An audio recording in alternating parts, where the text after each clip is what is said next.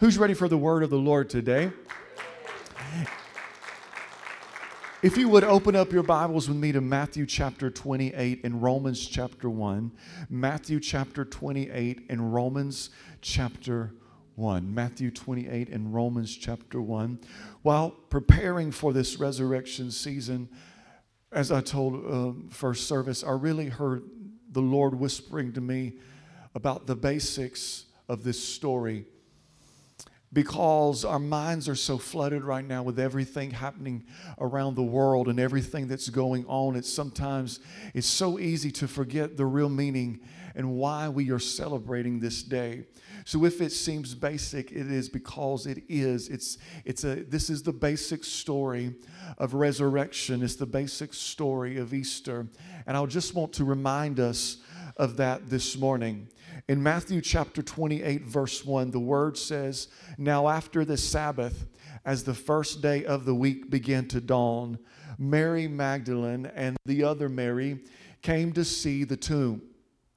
And behold, there was a great earthquake, for an angel of the Lord descended from heaven and came and rolled back the stone from the door and sat on it.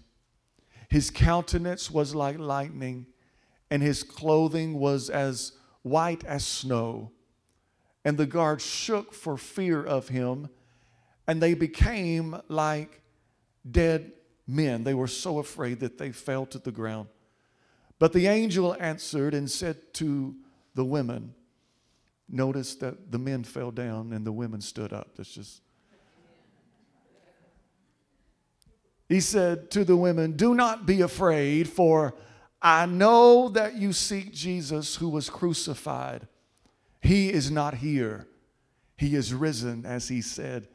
Come, see the place where the Lord lay. Romans chapter 1 says, verse 1 Paul, a bondservant of Jesus Christ, called to be an apostle, separated to the gospel of God, which he promised before through his prophets in the Holy Scripture concerning his son, Jesus Christ our Lord, who was born of the seed of David according to the flesh, and declared to be the Son of God with power according to the Spirit of holiness by the resurrection from the dead.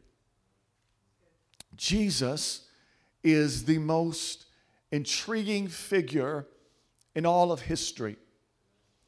He is not only the centerpiece of the Christian faith, but he is also the centerpiece in all of history. You may ask, how can you make such a large, confident statement as Jesus is the centerpiece of all history? And to that, I would ask you, what year is it? It is 2021.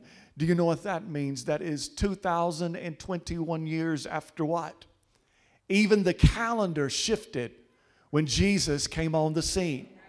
If you want something to shift in your life, you need Jesus to come on the scene.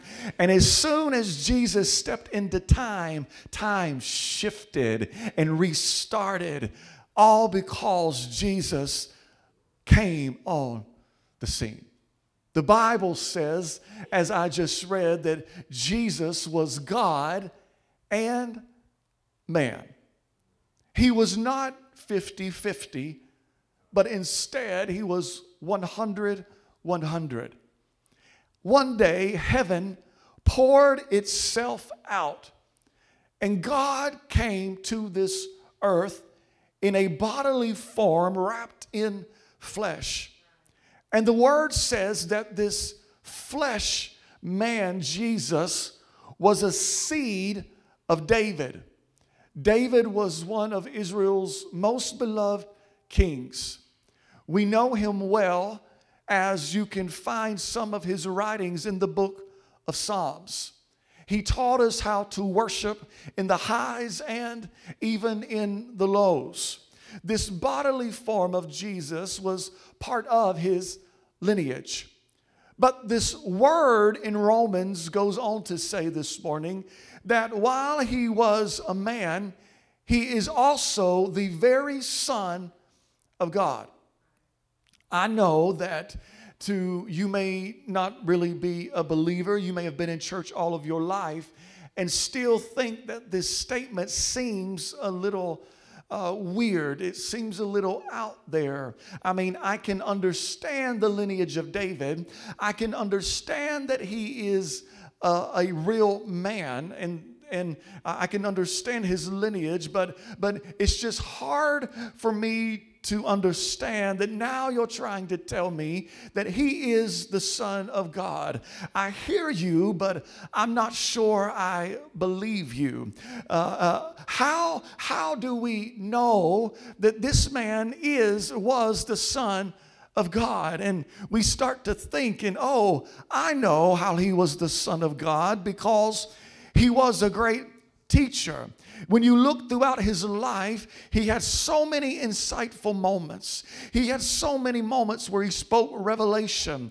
It was like he was speaking proverbs, these one liners that kind of stick with us, like, Love one another as I have loved you, and I am the way, and I am the truth, and I am the life. Well, I, I know many great teachers and many great theologians, so that can't be the very thing that makes him the Son of God. So, what is it? Oh, I know it's because he was a prophet he would he would prophesy and things would come into fruition and he would speak and something would happen that must be why he is the son of god and but Many say even Mohammed was a prophet. So it can't be that. It can't just be that someone makes a prophetic statement and that makes them the son of God. Oh, I know, I know what it is. It's it's because of the miracles.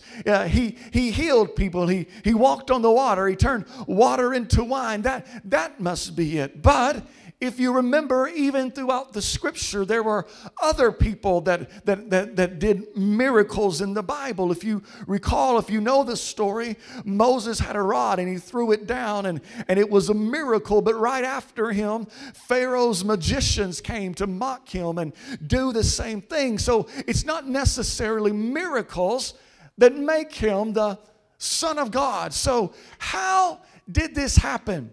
How is this man the Son of God. I mean, his dad was not royalty. His dad was just a carpenter, and his parents were not even married whenever he was conceived. So, how does this happen? How crazy is it that this Jesus, this Son of God and Son of Man, rises up and starts teaching about the kingdom of God? And the multitudes start following him. Oh, that's what it is. It must be because he is a great leader. But, but there are people who are not even of the faith that are good leaders in the world today. So it's not that he's just a good teacher, it's not that he is just a prophet, it's not that he is a good leader, it's not just the miracles. If not these things, what in the world made him the Son of God? What what factual evidence can there be that will make me 100% sure that this Jesus is the Son of God? What is it about this Jesus that I should risk eternity on? What is it? Who is he? Where is he at? I mean, I can believe that he was a good teacher, I can believe in the miracles, but how can I believe that this Jesus is the Son of God? It all started in the garden, a place called Eden. God created this garden, Eden, and it was the perfect place. It was like heaven on earth. God made Adam and he made him dominion over it. He said, Adam, this is yours. Just open your mouth and call it whatever you want, and it shall be. You, you have dominion over it. You can do anything, everything is yours, but the one thing you cannot eat from these trees. You, you cannot do it. And Adam and Eve fell when they ate from the tree. And in that very moment, that is when sin and wickedness and and evil made itself known here on earth. And the Bible paints a picture as Adam and Eve are leaving the garden, somewhat looking over their shoulder at what could and might have been. And time kept moving forward, sin kept evolving, time kept marching on. Then there was Noah. Noah came and he could not fix the issues of the world. Abraham came. He was a father to the nations, but he could not fix the issues of this old world. Moses came and he led the nation, but he still could not get to the bottom of the sin issue. Kings and, and other kings, they came and they went, and, and still they, they, they were not the ultimate solution. And now they were trying to find the solution. So they start making rules and laws about, uh, about sacrifices in the Old Testament. And now here they are, they are sacrificing a lamb. But really, really, what they were doing is they were just simply holding off the wrath of God until the real answer came. And the people from the very beginning with Adam, they started longing for a day when the guilt could be gone, when the heaviness and the weight of the debt of sin would be released for them. They felt good on the day of atonement when they would bring a sacrifice. But after that day, the, the, the guilt started coming back and they were looking for the final answer. And while sin continues to grow and chaos continues to evolve. God is witnessing all of these things from heaven. God is witnessing what is happening on earth as He looks down from heaven. He, he, the Word says that He begins to search throughout all of the heavens to find the answer for what was happening on earth. I can see the Lord getting up from the throne as He starts here on the left and, he's, and He is scanning millions, the multitudes of millions of angels from left to right, and he's trying to find the one. I can just imagine him locking eyes with Gabriel and thinking, That is him. Look at the majesty. He's the worshiping angel. Surely he can worship it away. Surely, but no, that's that's not him. And he continues to span. And he goes, keeps going to the right. And oh, there's Michael, there's the archangel. He's the warring angel. He knows how to fight. He's one of the greatest angels in all of the heavens. Surely he could pull out his sword that the word describes on his side and slash sin right off of, of planet Earth. Surely this is it. But no, that's not the answer either. And the word says that he continues to search throughout the heavens. And finally, he gets all the way to the right and he looks at his right hand. Is there anyone here that can open the scroll? Is there anyone here in heaven? And finally, he looks all the way on his right hand and sees his son, Jesus Christ. And I can just see Jesus locking eyes with the Father saying, I'll go. I'm the answer for sin. I can rattle some chains. I can break somebody free. I'm the answer. Here I am. Lord, send me. And now God has been looking to Jesus. God is looking to Jesus to end the issues of this world. Listen, if God is looking to Jesus to fix the issues, now is the time when you need to start looking to Jesus to fix your issues. God is coming to planet Earth. I can just hear him saying, We're coming to America. There's a party going on. He's coming to Earth. Pack the bags, angels. Jesus is going to earth. He's going to fix this. He's going to make it right. Surely this will be a prestigious process. Surely there will be dignitaries there to meet Jesus when he's born. Surely it will be full of pomp and circumstance and red carpet and beautiful garments and, and, and, and, uh, and an amazing handcrafted crib and all of the pageantry and crowns and surely this will happen. No. But instead, the king, the Son of God, was born to a virgin who had been walking through the marketplace for months, listening to the sound of gossip about her. Oh, is that a baby bump? She's not even she's not even married. How dare her? She's been walking. Oh, surely there would be multitudes of people there. No, just some animals, just some animals. Surely, surely he'll have a bedazzled onesie sold on Etsy. Surely he will have it. No, just some little strips of cloth to wrap around the King of Kings. Surely there will be dignitaries. No, just just a few animals and just some shepherd and a few wise men. Surely, surely he, this will be a grand party. No, he came to earth at such a low time. He came to earth in such a low place, in such a low way. Why did he do that? Because he wanted to send a message that he may be the God on high, but he's willing to reach way down low. He may be the God of the universe, but he's willing to get in the ditches to save your soul. That day, God made the announcement I will reach to the lowest place to bring you up to the highest place.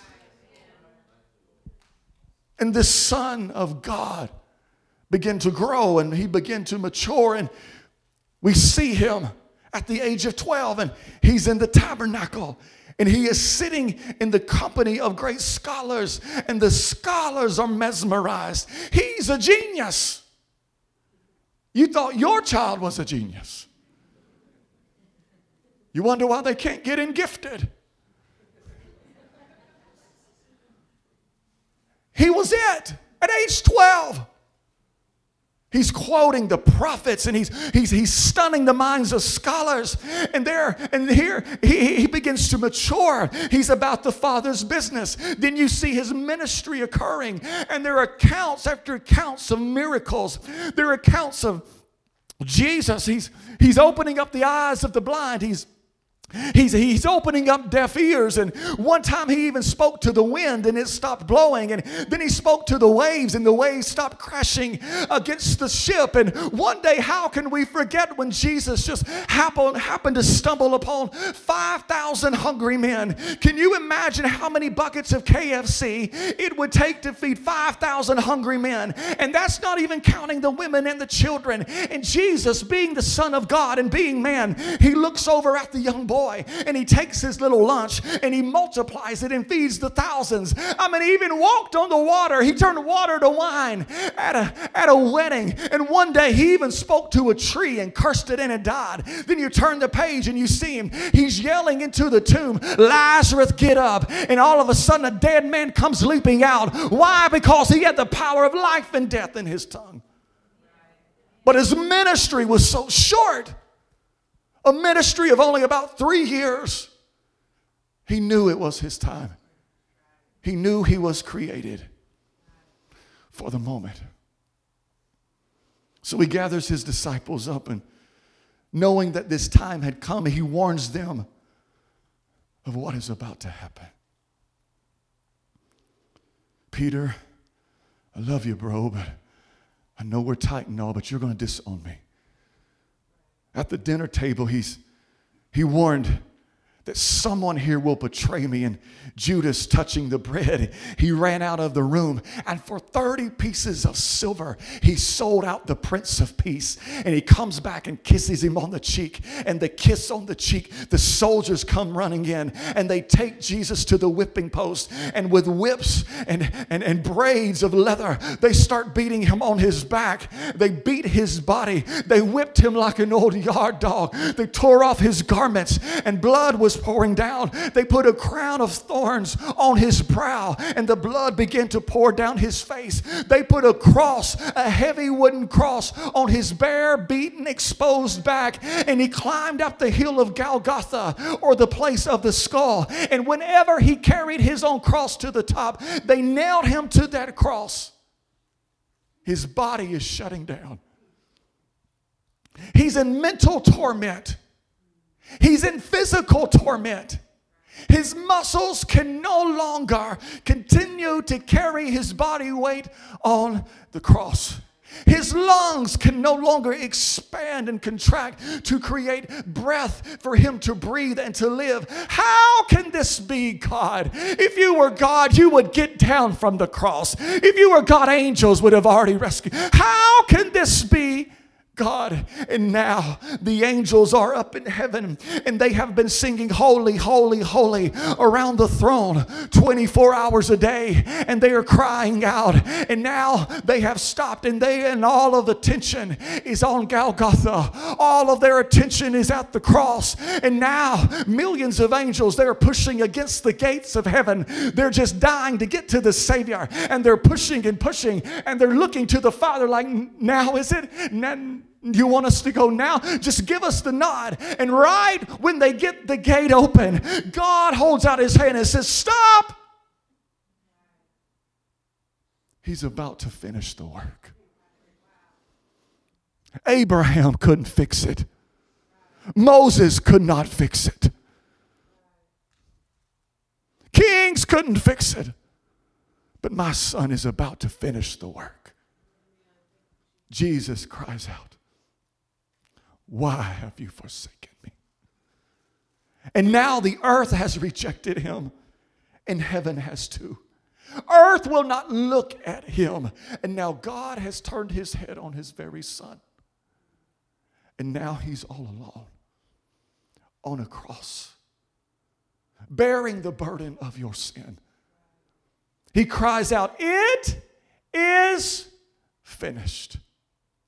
And the word says he gave up the ghost and he died. The king of all kings that was born in a little barn, wrapped in little pieces of scrap material. Surely he would have a majestic tomb. Surely, you know, it'll be all ornamental and have and have all statues and it, it looked like a king. Surely, no. He didn't even have his own tomb. They put him in a borrowed tomb. All hope had been lost. How could this be? God is dead. How could this be? How is he the Son of God? It can't be. Hell is rejoicing. Hell is laughing. The disco ball in heaven, in, in, hell, is turning. And there is a party in hell. Satan begins to have a flashback to the very day where it all started in the garden. When men, when man fell and sin invaded the earth. And now, the one enemy that Satan had on earth is now God.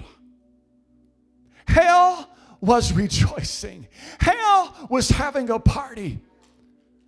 But Satan started to get a little anxious. He was feeling a little uneasy. Now, the creator of fear is feeling fear himself because he recalled when Jesus said, destroy this temple and in three days I will raise it up again.